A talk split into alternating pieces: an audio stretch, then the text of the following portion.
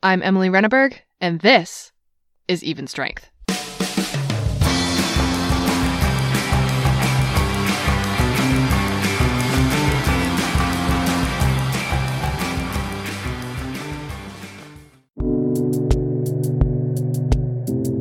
Now, this episode is very dear to my own heart.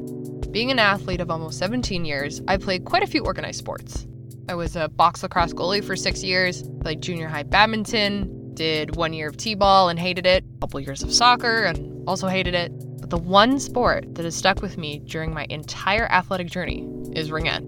And if you know me personally, you likely know this to be very, very true because I could talk about it for hours, days even. I've personally played for 15 years now and have had some amazing opportunities to travel, coach other girls, compete at multiple nationals, and create memories with some absolutely incredible women that I'll never forget.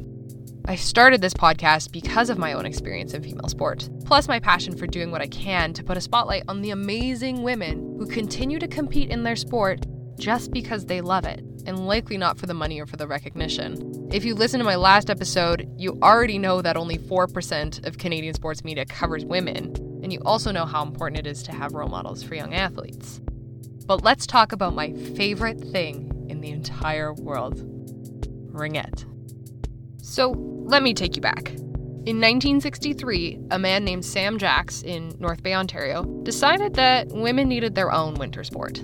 He had already invented floor hockey in the 1930s, and I guess he thought he needed to invent more cool stuff, so obviously he came up with ringette. It's a sport played on ice that emphasizes playmaking and technical skating skills. So, my favorite sport was born, and over 50 years later, now boasts about 30,000 players in Canada. So, in the most basic explanation possible, the game involves two teams playing non contact 5 on 5 on a rink, while they try to score the most goals on their opponent. Today, I've brought someone on the podcast to help me give you the full ringette breakdown. Meet Dallas Robbins. She's played in the National Ringette League since its 2004 inaugural season, won nationals with Calgary Wrath in 2013, and played on Senior Team Canada in 2010 and 2016. She also founded the elite training camp in Calgary that my ringette listeners might know as Built. I'm also a mom of three and I coach all their sports whenever I can. She's had years of experiencing the best of the best when it comes to ringette and playing with some of the most renowned names in the game. But listen, I know you're still thinking to yourself, okay, so what is this sport? It kind of sounds like hockey, but for women. Well, let me tell you, there are some stark differences. Ringette is played with 30 second shot clocks, kind of like basketball. We have to pass to a teammate over each blue line, and you can only have three people pass that skinny blue line at the top of the circles in each end. You can't ever go into the goalie's crease, and it's technically non contact. We also use what look like hockey sticks, but they don't have a blade, and you have to stab a blue rubber ring to play. If you've never seen it, it can be pretty confusing to visualize. But it's been coined the fastest sport on ice for a reason. The entire game is flow, speed, and strategy based. But we get some pretty big misconceptions in the process. Here's Dallas.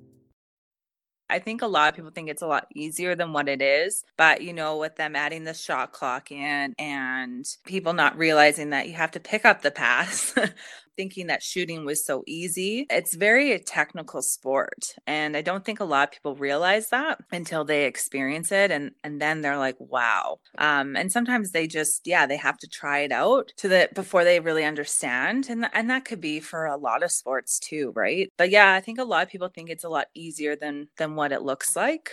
It just makes me so proud to see ringette players because they're such great skaters and they just don't get the credit for it, you know? Like they're amazing skaters. They're technical, they work hard, they know their edges. And that's like that's something I'm very proud of to be a ringette player is the skating. Like i always get compliments like oh wow you're skating. Like no matter where you are it's like how do you how do you skate so well you know like my son plays hockey and i coach his hockey and and it's like oh people are like oh great we got the female and it's like they don't know me and then they're like oh but she can skate what Dallas should be getting compliments on her skating. Like I said before, she's very accomplished in the ringette world, and we tend to focus on skating. But it had to start somewhere, and for her, that was in Kelowna, BC, with her dad as her coach and her older sister as one of her teammates. There wasn't hockey for females at all. Like it just like did not exist. Or you were like the weird one joining a boys league. So my neighbor actually found it and asked my dad if I'd want to do it. So I started, I couldn't skate. I'm like holding the boards, like trying to get around everywhere. But my one sister, Debbie, who's a year older than me, every time she would move up, they would just let me move up with her so that my dad and like my parents didn't have to like deal with two kids on two different teams. So in Kelowna, we had a very different setup, but we had to play house and double A. So once I was able to play that double A, that's when I knew it was my sport. Because I also was doing like competitive soccer, and my dad was like, You need to pick one because he's like, This is too much for everyone. Because it's like my two sisters, they're both in winter, summer sports, doing competitive sports. So he's like, You have to pick one. And I was like, Well, obviously, I'm going to pick ringette. But that was when I kind of that first year of that competitiveness and like just all the practices, the training, the tournaments. That's when I was like, This is, this is my sport for sure. But it was very like off and on our teams. Like we'd have good like we'd have good athletes and then sometimes we wouldn't and so it was constantly changing but i think just because we are able to play such competitive teams like western canada having all those teams to play that's kind of what drove me to be better and seeing the best players and playing against them and and that was what i like i loved playing. Like it wasn't so much if our team won or not because sometimes we didn't have the best team. So that's kind of like i always focused on was like how i played and like if i was getting better and so it just didn't wear on me so much if we were winning or losing but after playing on Team BC for Canada Winter Games at the age of 17, the opportunities to continue to play the sport that she loved were few and far between in the Okanagan. She found herself moving to Calgary just to play ringette. And after six years in the National Ringette League with Calgary Wrath, she pushed herself to Team Canada in 2010 to play Worlds in Finland. Ringette has definitely grown a lot since it started in the 60s in a small northern Ontario town. It's currently played in nine countries, including Finland, Sweden, the US, France, Slovakia, Russia, the Czech Republic, Abu Dhabi, and obviously Canada. But when it comes to international competition, it is always Canada versus Finland in the finals. Always. And since Worlds in 2004, the senior Canadian team has been unable to take the gold away from the white and the blue. They are literally the best in the world, and Dallas knows it well. It was such a, a crazy experience because you know you you're going to worlds and really it's like your focus is on one team. So that was like really strange for me because it's like well let's just go and play like and then but then not really fully understanding, I guess, until you experience it. You're like, okay, yeah, you know that they're the top team to beat and and whatnot, but there was just so much emphasis on like Finland, you know. So that was I was like kind of strange going into it for me. And it was like, well, I can't control I can control me, right? So it was uh it was tough. It was um I don't think it's that we can't beat them. I think it's to be honest, I think it's a lot of mental part of it at that time in 2010 we had a trainer that we did a program um, we had team meetings to go over like defensive stuff, team stuff, like offensive plays, defensive plays, strategies. It's kind of funny now, like thinking back, it's like that's like our Zoom meetings now, but that's what we did back then. Yeah, we just had we had a mental trainer who came with us to our camps and and whatnot. It, it's just it's really hard in Canada when our team uh, when our province is just so spread out. It's hard to get together so many times because you just have so many so many elements to make it all happen. I think that's one of our biggest struggles in Canada. Finland, it's like everything's like an hour or two away, right? So it's very easy them to get together for a weekend. Where if we're getting together, it has to be at least like a long weekend Dallas also knows the challenges of being a young mom, a career woman, and a professional athlete all at once. I always do things backwards, I feel like in life, but um, like I had my son Malik at the age of 23. So I, you know, was playing ringette, then kind of stopped. And so that was 2008. And then I was like, do I go back? What do I do? And then I was like, you know what? I'm going to go for it. Like, I'm going to have no regrets. And so that was definitely a big goal of mine because I, that's something I feel like I would have regretted if I didn't. it was it was challenging like i had to work my butt off to get in better like to get in good shape for it and and i did i was probably that was probably the best shape i ever was in um for that series for 2010 but it it definitely was worth it, it like just even like hearing the national anthem while you're wearing your jersey with the maple leaf on your chest was definitely something that I'll remember forever and hearing your national anthem and just an amazing experience and especially in like Finland the crowd is just insane. They're loud and great fans too. So it was it was probably one of the greatest experiences for sure with within Ringette. She made Team Canada again in 2013 but decided to opt out because of her young son, Malik. I just it was a lot with Malik. It just it just became too much and I was burning out is how I felt and I just like something has to give. And so I decided to pull myself out of that. Um and it was a really tough decision, but I just think at the time it was just best for me.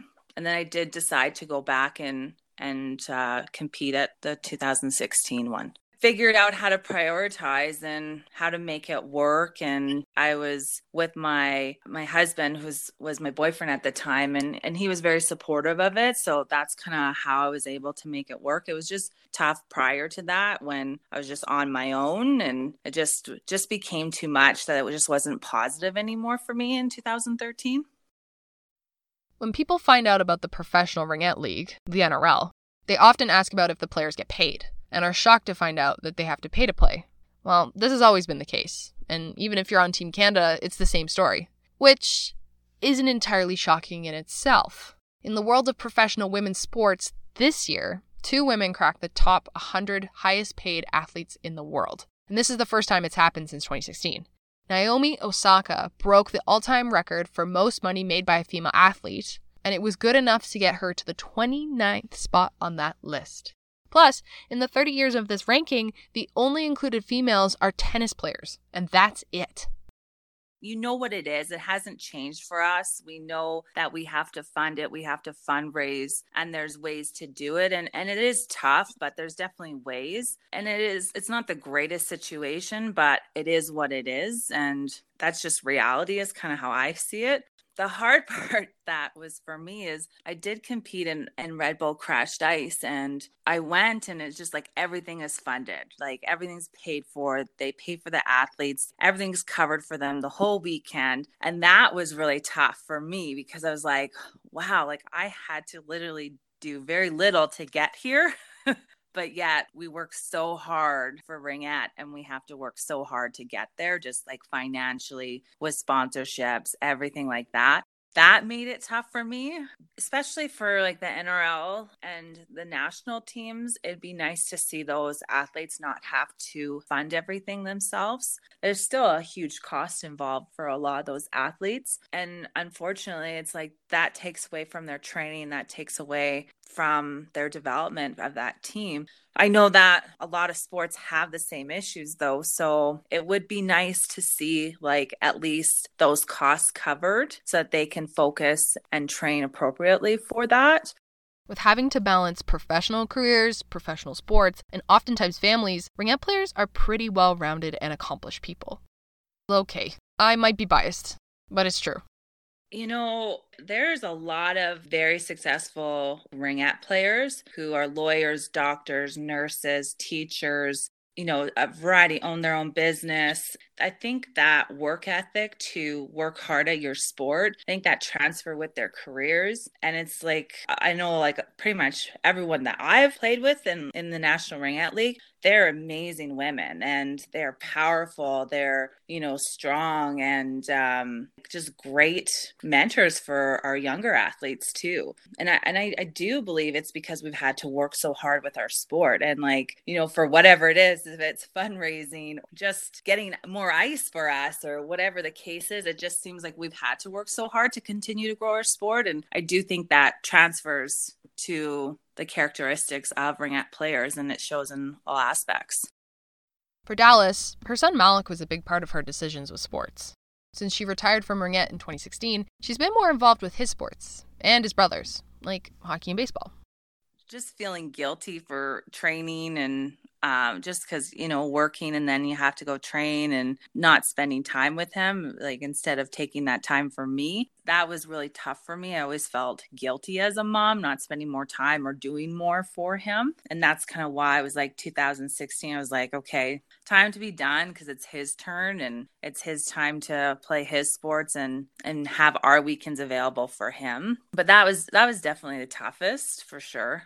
It's challenging because usually a lot of these female athletes that um, are playing in the NRL, usually when they are finished, it's because they're having a family or whatnot or their career, right? So it's they don't have the time anymore to play. So that's like they don't have the time to coach or to do the other things that are there, right? So it's tough. I struggled with that myself. Like I'm like I would love to do more, but it's like I don't know I don't know how to. you know, like eh, your kids are your priority right now and you're giving your time. Like I'm very involved with baseball here in Okotoks because that's my kids' sport and that's what they want to do. And so I'm trying to help improve that. Would I ever thought I'd be involved in baseball? No, not in a million years. but here I am for my kids' sport. I'm like, yeah, as soon as they're done, I'm like, I'm going back to ringette. Family has been a big motivator for Dallas since she was a kid, especially her dad he was always my coach. So he was a big part of my life and in sports in general. And it was really weird not having him once Canada Winter Games. He wasn't my coach. And then after that, he was never my coach again. But all before that, he was always my coach for everything. Like if it was soccer, ringette, like double A ringette, he he really gave back. And everyone in my family always gives me crap for it but they're like you do too much. You volunteer. And i'm like it's my dad's fault. It's because he did that for me so it's like I feel like I I'm like and I really enjoy it. So I always do that for my kids. But I I loved having my dad there and coaching me. We had a good relationship, even just like the drives to and from. Yeah, we had a really good time. I really enjoyed him as my coach. You know, I still think it's who like it made me who I am today and um, the work ethic that I have with even with work it, it started from there so and if you've ever wanted some advice from a national champion and two time member of Team Canada, here you go. From Dallas to you. I did a lot of power skating. I still believe in power skating. And I even say the same thing for hockey it's skating. That's what they'll notice in evaluations. And a lot of those skills, like you can work hard, but if you don't have that great base of skating, it's it can be a challenge. Um, so I, I really believe in in skating 100%. And, and then like training, like going to your garage, shooting 100 times, stuff you can do at home. You know, I remember being a kid, being on my rollerblades and rollerblade around and shoot a million times and just keep focused. Um, and if you have a goal, like you're going to fail and just keep going, don't give up. Um, I think sometimes, a lot of times, people don't reach their goals just because they failed and they quit. I do believe that people can reach it if they keep pushing. It just may take a little bit longer sometimes, but I do believe that you can do it. So I just tell them to keep going.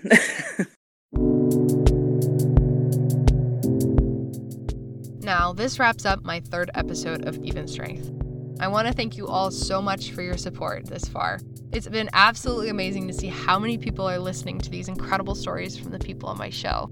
Again, if you want to keep updated with us, follow us on Instagram and Twitter at Even Strength Pod, and stay tuned for next week. We'll have another great show for you. And if you ever want to talk ringette, I'm always around. Take care.